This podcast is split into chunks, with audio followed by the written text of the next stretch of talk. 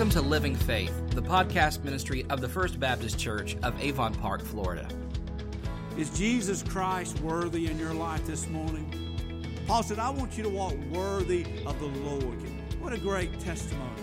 If we would just do the main things, everything else takes care of itself. The gospel is enough. The Lamb is enough. The cross is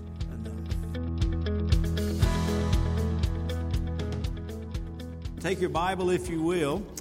Colossians chapter 1, as we continue our wonderful journey through the book of Colossians. Our theme as we go through the, the book of Colossians is Jesus is enough.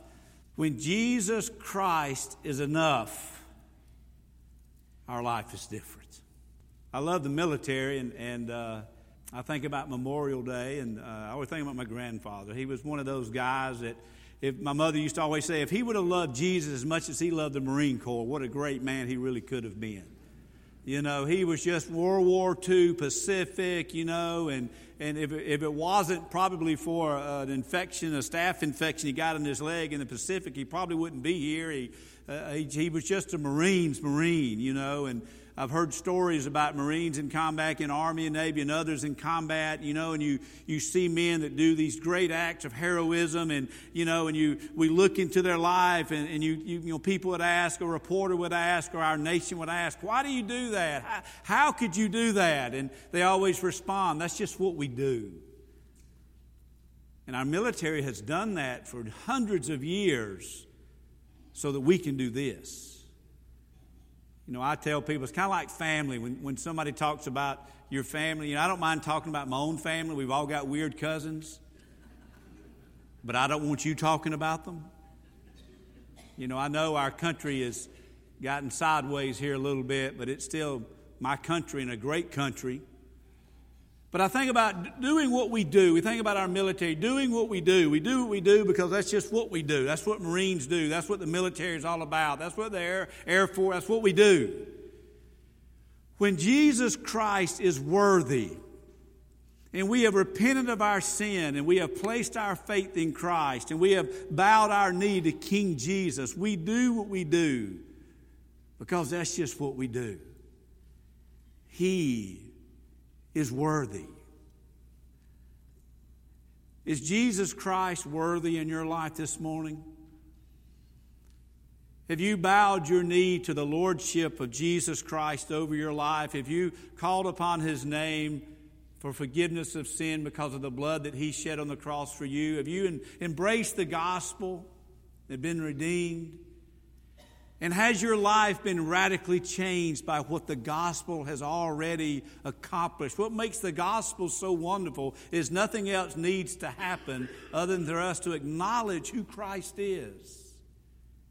And as we look here in Colossians chapter 1, Paul, last week you may remember, he, he opened up the letter, and the first part of the letter is a prayer of thanksgiving for the gospel and what the church in Colossae did with that gospel. And yesterday, or last Sunday's prayer was for what they had already done. The already. They had received Christ and they were born again. In this section here in Colossians 1 9 through 14, Paul is thanking them. He's praying, I should say, he is praying for them them that they would realize of what they have done and what that life would look like. Paul is praying that they would understand what it means for Christ to be worthy in our life.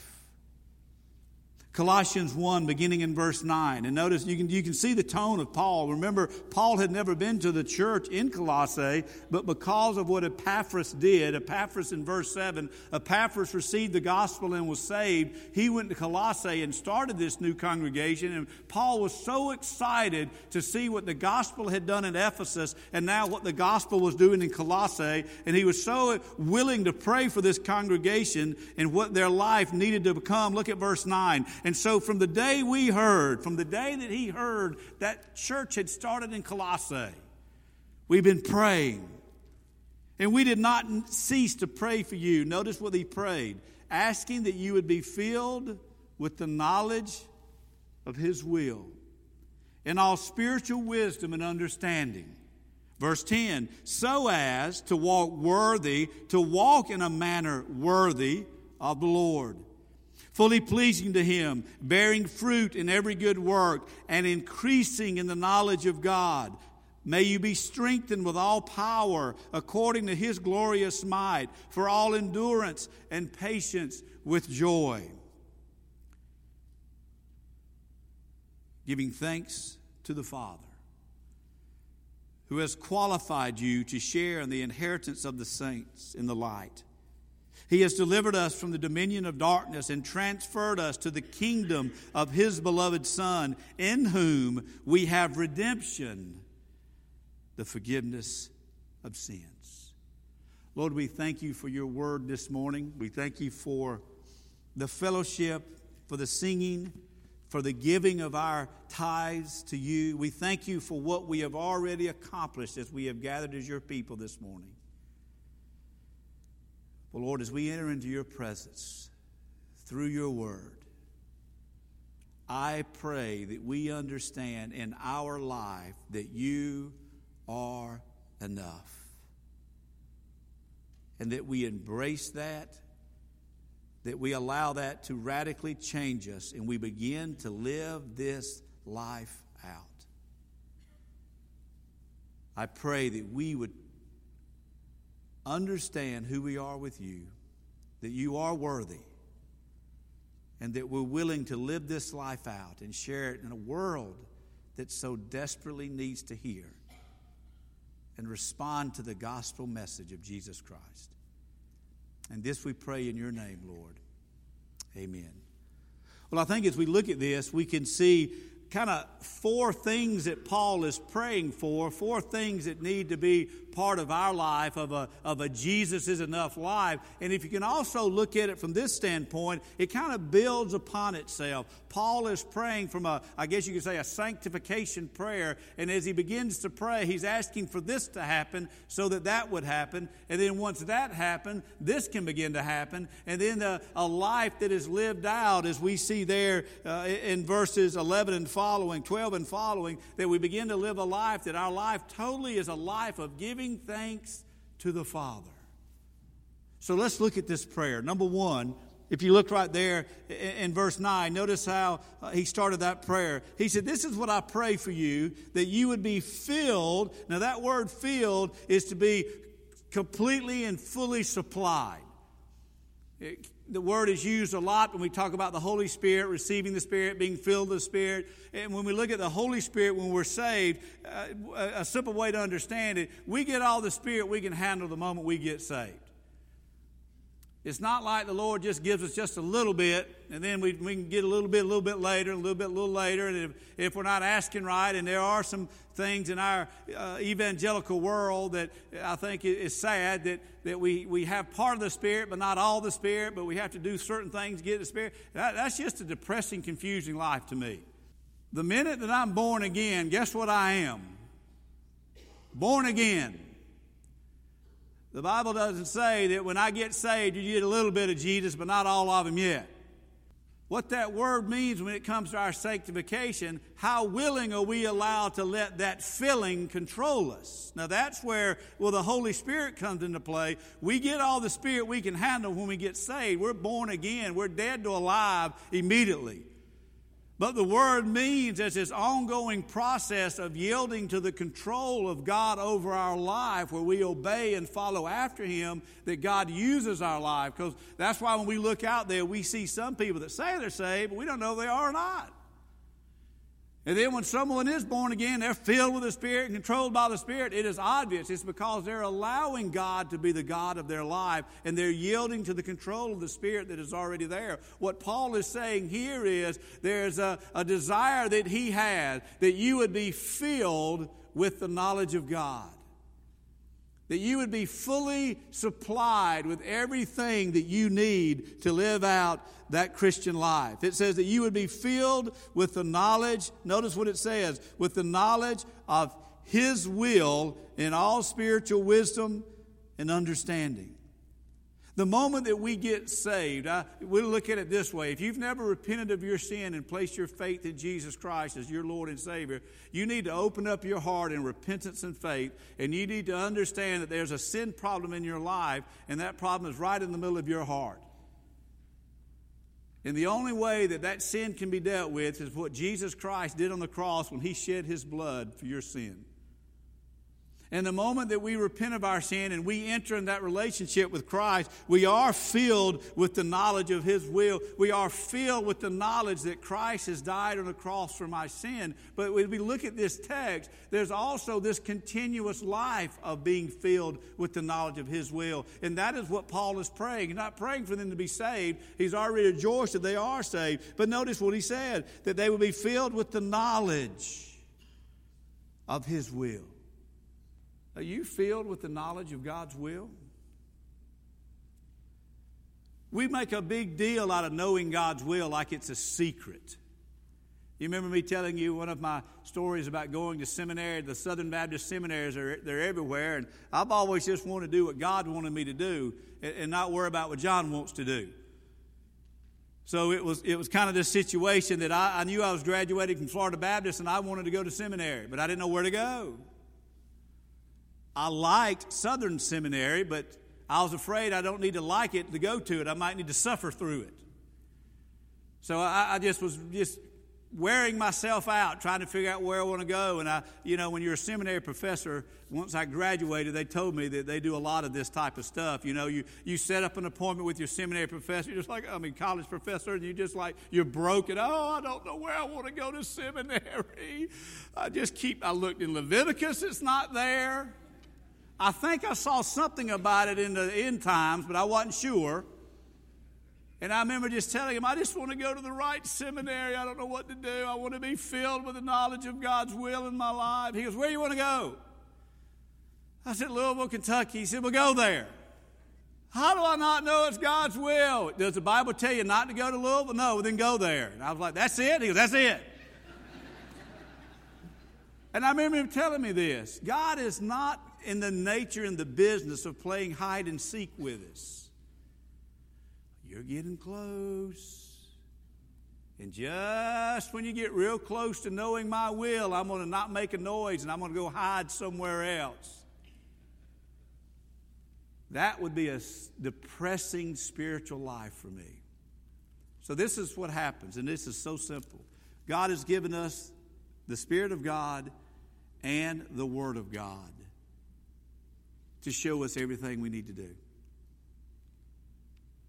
And Paul says, I want you to be filled with the knowledge of His will.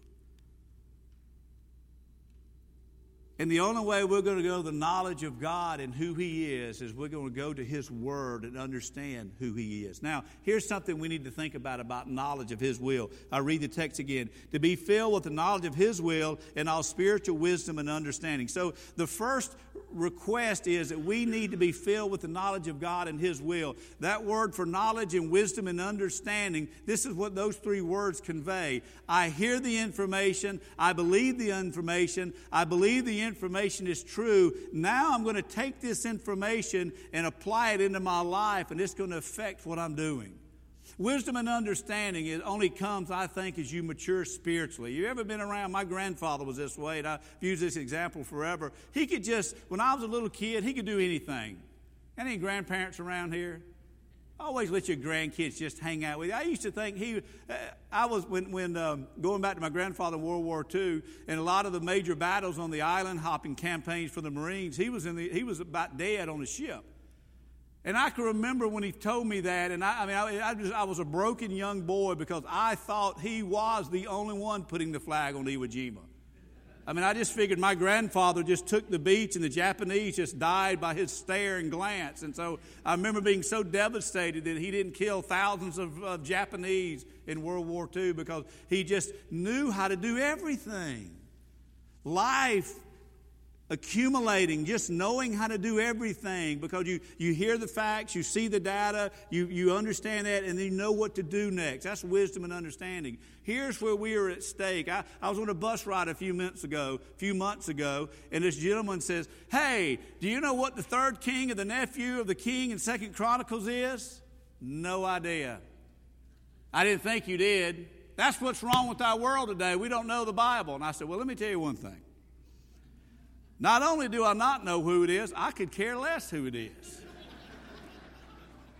And I don't mean that to be silly, but this guy was saying, we need to know the Bible. No, we don't need to know just facts of the Bible.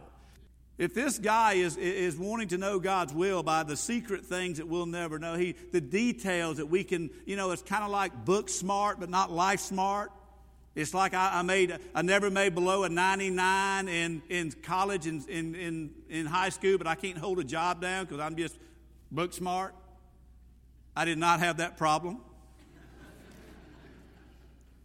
Bible wisdom and knowledge and understanding is knowing the facts of Scripture. It's knowing the God of Scripture and the gospel of Scripture and how it fits into my life. See, the Bible is a story about redemption, not just facts. And so, yes, knowing the facts of Scripture helps us. Every time I read the Bible, I'm not looking for, oh, that'll be something that'll be impressive to share on Wednesday night. No, when I read Scripture, I want Scripture to tell me what does this teach me about God? What does this teach me about the need of Christ? What does this teach me about the new covenant? What does this teach me about the gospel? What does this Levitical system of things teach me about redemption in the blood of the Lamb? What does this teach me about my life in Christ? That's growing in the knowledge and the will and understanding. We've got to read the Bible not for data, but for relationship and exposure to who God is. So, guess what happens when we don't read the Bible like that? We never grow in the knowledge of the will of God and all spiritual wisdom and understanding.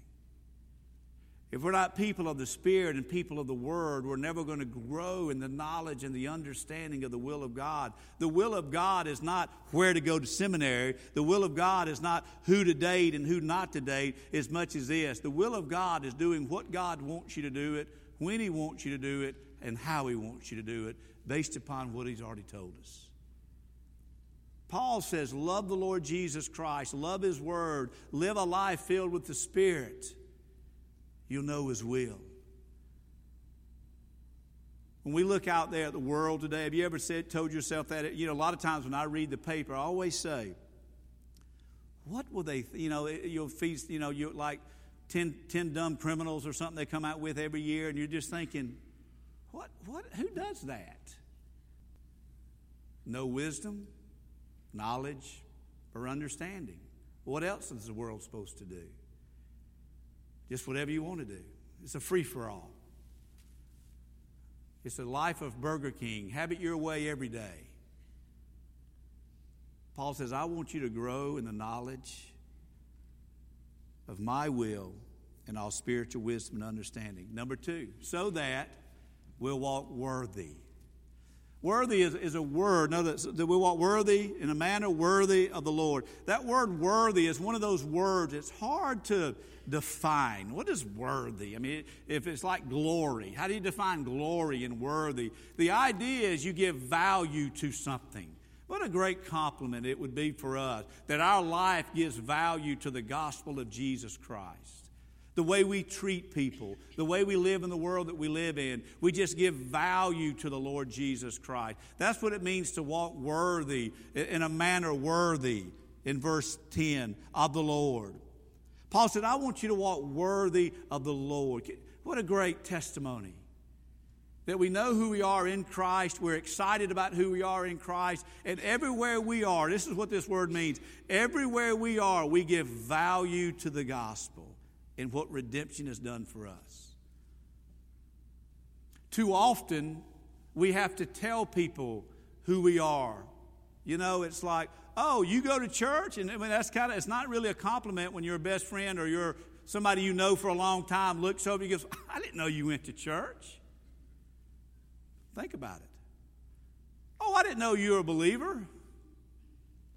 Sometimes we know we shouldn't do certain things because we know it's wrong, and it's kind of like we don't want to get in trouble. It's, it's kind of one of those things as raising children. You know, Sharon used to always say, I want you to go clean your room up, and I want you to have joy in the Lord as you do it. And I used to always remind her, that is a noble place to start, but I'm their father. I don't even do that with joy in the Lord. But the idea was I don't want you to go clean your room up because if you don't, you're going to get a spanking.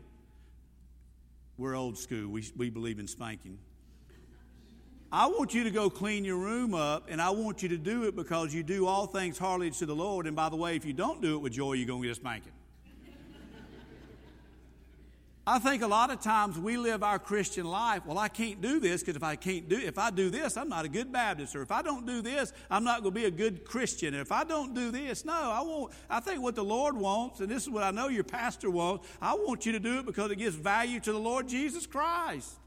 I go to church because I love the Lord Jesus Christ, and instead of looking for a reason not to go to church, I'm looking for all the reasons to go to church. We don't give so that God will be happy. You gave, check the box. We give because it is, it is value to the Lord Jesus Christ, and we're showing Him you own everything, Lord. It's yours anyway. We witness not because we have to, we witness because we want to, because our life gives value to the Lord Jesus Christ. And notice what He said this life looks like. It is fully pleasing to Him. And I, when, I, when I see the, the idea of the individual sanctification, I call it in the Christian life, I, I enjoy that. Because I know that each one of us are different as we look around. We're different. That's good. But if we're not careful, we weigh our obedience and faithfulness to the Lord of, well, I can't do that, so God, that's not going to please the Lord because I don't, I don't sing like joy, so uh, uh, that's not going to please the Lord. I don't wear a tie like Matt does this Sunday, so that's not going to please the Lord. I don't do the things Matt, and, and vice versa. Could you imagine how crazy a place would be if everybody acted the same. Could you imagine if everybody at First Baptist Church acted like me? Well, before you laugh, what if we acted like you? But here's the thing about it I know when I pray and seek the face of God and I'm reading the Word to know more about Him and how that applies into my life, and I'm living the Spirit filled life where I'm in tune with the Spirit, I know when I'm doing the things in my life that I know I need to be doing as a believer, I know that God is talking to me, and I know that as I read His Word, and therefore I know based on what I'm doing with my walk with the Lord, what I am doing is pleasing Him. Scripture talks about, I think it's in 1 Thessalonians, to be a God pleaser or man pleaser. One of the most difficult things for a pastor is we want to be man pleasers because it's just natural as a shepherd. You want the flock to be happy and to like you. And there's a lot of truth to that. We need to be servants of doing everything we can do when we lead things, but ultimately we should be God pleasers. And I have His Word. I know what His Word teaches me what is right and what is wrong and what I should strive after. And at the end of the day, I'm not going to be standing in a crowd with you all. I'm going to be standing before Christ. And with my unique personality and my spiritual gift of busyness and low attention span, that spiritual gift of a thousand different sermons rolling in my mind right now the Lord King Jesus is going to say, You did exactly what I asked you to do with the way I made you to do it. That's all I'm striving for. Fully pleasing to Him. He is enough. Bearing fruit and growing. Notice what it says be filled not fully pleasing to Him, bearing fruit in every good work love, joy, peace, patience, kindness, goodness, faithfulness, gentleness. What's the last one? Self control. That's fruits of the Spirit in Galatians 5. Love, joy, peace, patience, kindness, goodness, faithfulness, gentleness, self control. Love, joy, peace, patience, kindness, goodness, faithfulness, gentleness, self control. Let me do it again. Somebody says, what does it mean to bear fruit? love, joy, peace. Isn't that simple? Gosh, it's so simple. If we would just do the main things, everything else takes care of itself. Everything I do in life, I could gauge by the fruits of the Spirit with this loving, with this joy, peace, patience, kindness, goodness, faithfulness, gentleness, self control. That is what bearing fruit is. If that is our life, we're bearing fruit for Him. Everything else manifests itself off of the fruits of the Spirit. That's it. Are you bearing fruit? Is your life pleasing to Him? In every good work, increasing the knowledge, notice what it says, of God. So, what it is, is that we are being filled with the knowledge of His will. We're knowing God and His will. Secondly, we're walking worthy. As we walk worthy, we're pleasing Him, we're bearing fruit, and we're increasing.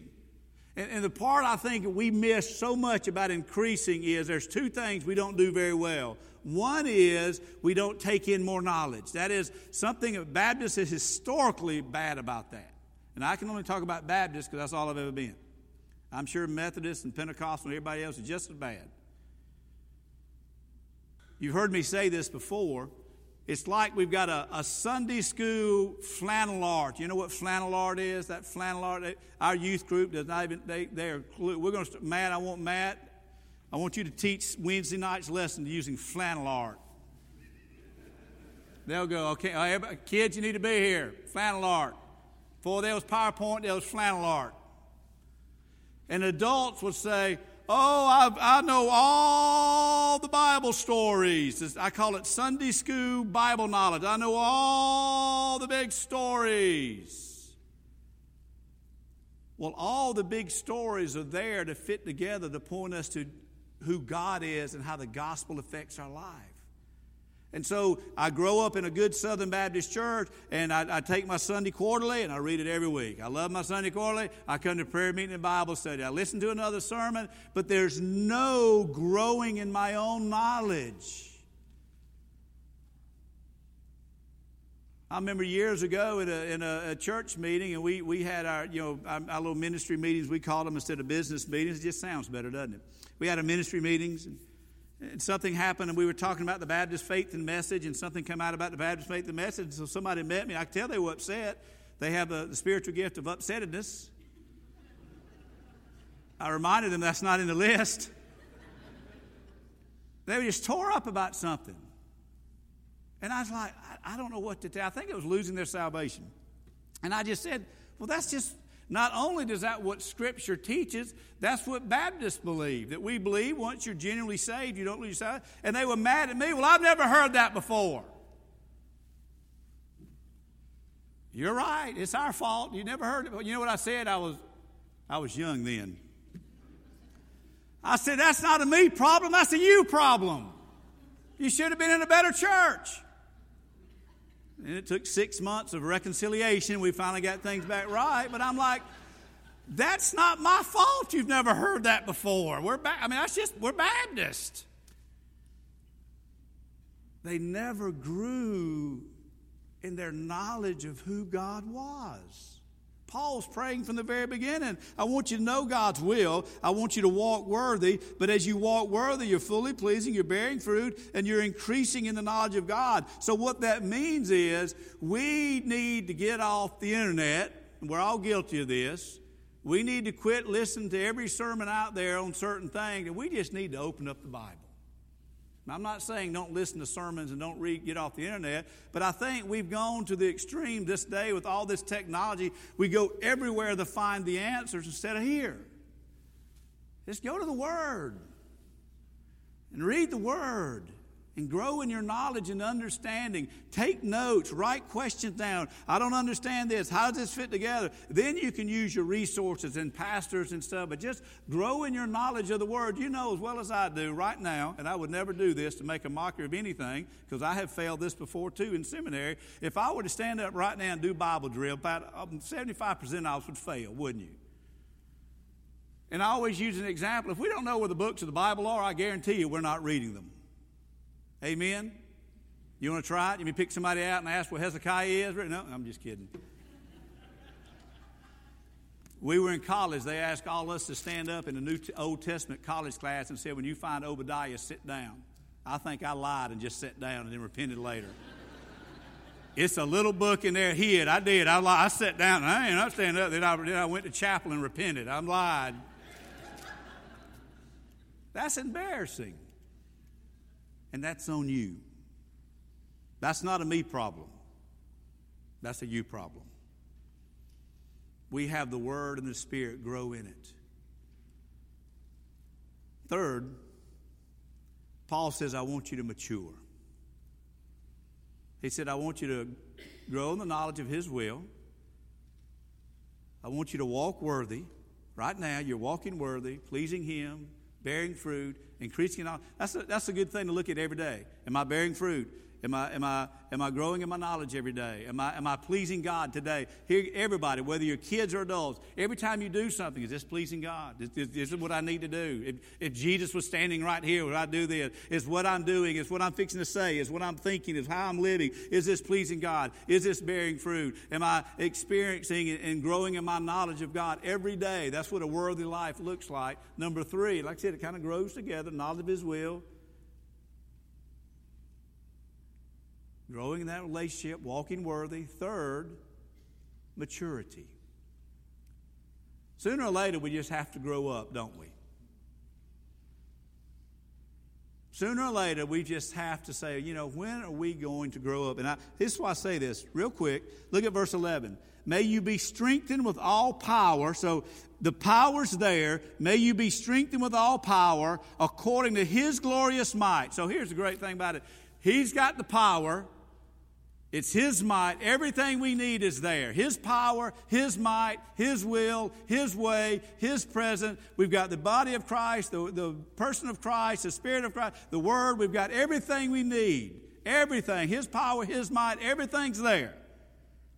May you be strengthened according to His might for all endurance and patience with joy. This is why I come up with the word maturity. As we grow in the knowledge of His will, as we are walking worthy of the gospel, we're going to live a mature Christian life. And here's the basis of mature Christian life how do we respond to the life around us? How do we respond when we get out of our theological Christian bubble. When we, when we walk out of our quiet time setting, when we shut the door, when we, you know, we've got up on Monday morning, we've been in the Word, we're listening to Christian music, we're, we're singing and praising the Lord. Isn't that great? Don't you wish you could just stay in your car all Monday? Then you have to go to work. Then you have to face reality. What happens then? And Paul says, as you grow, I love these two words endurance and patience. Endurance, circumstances. Patience, people.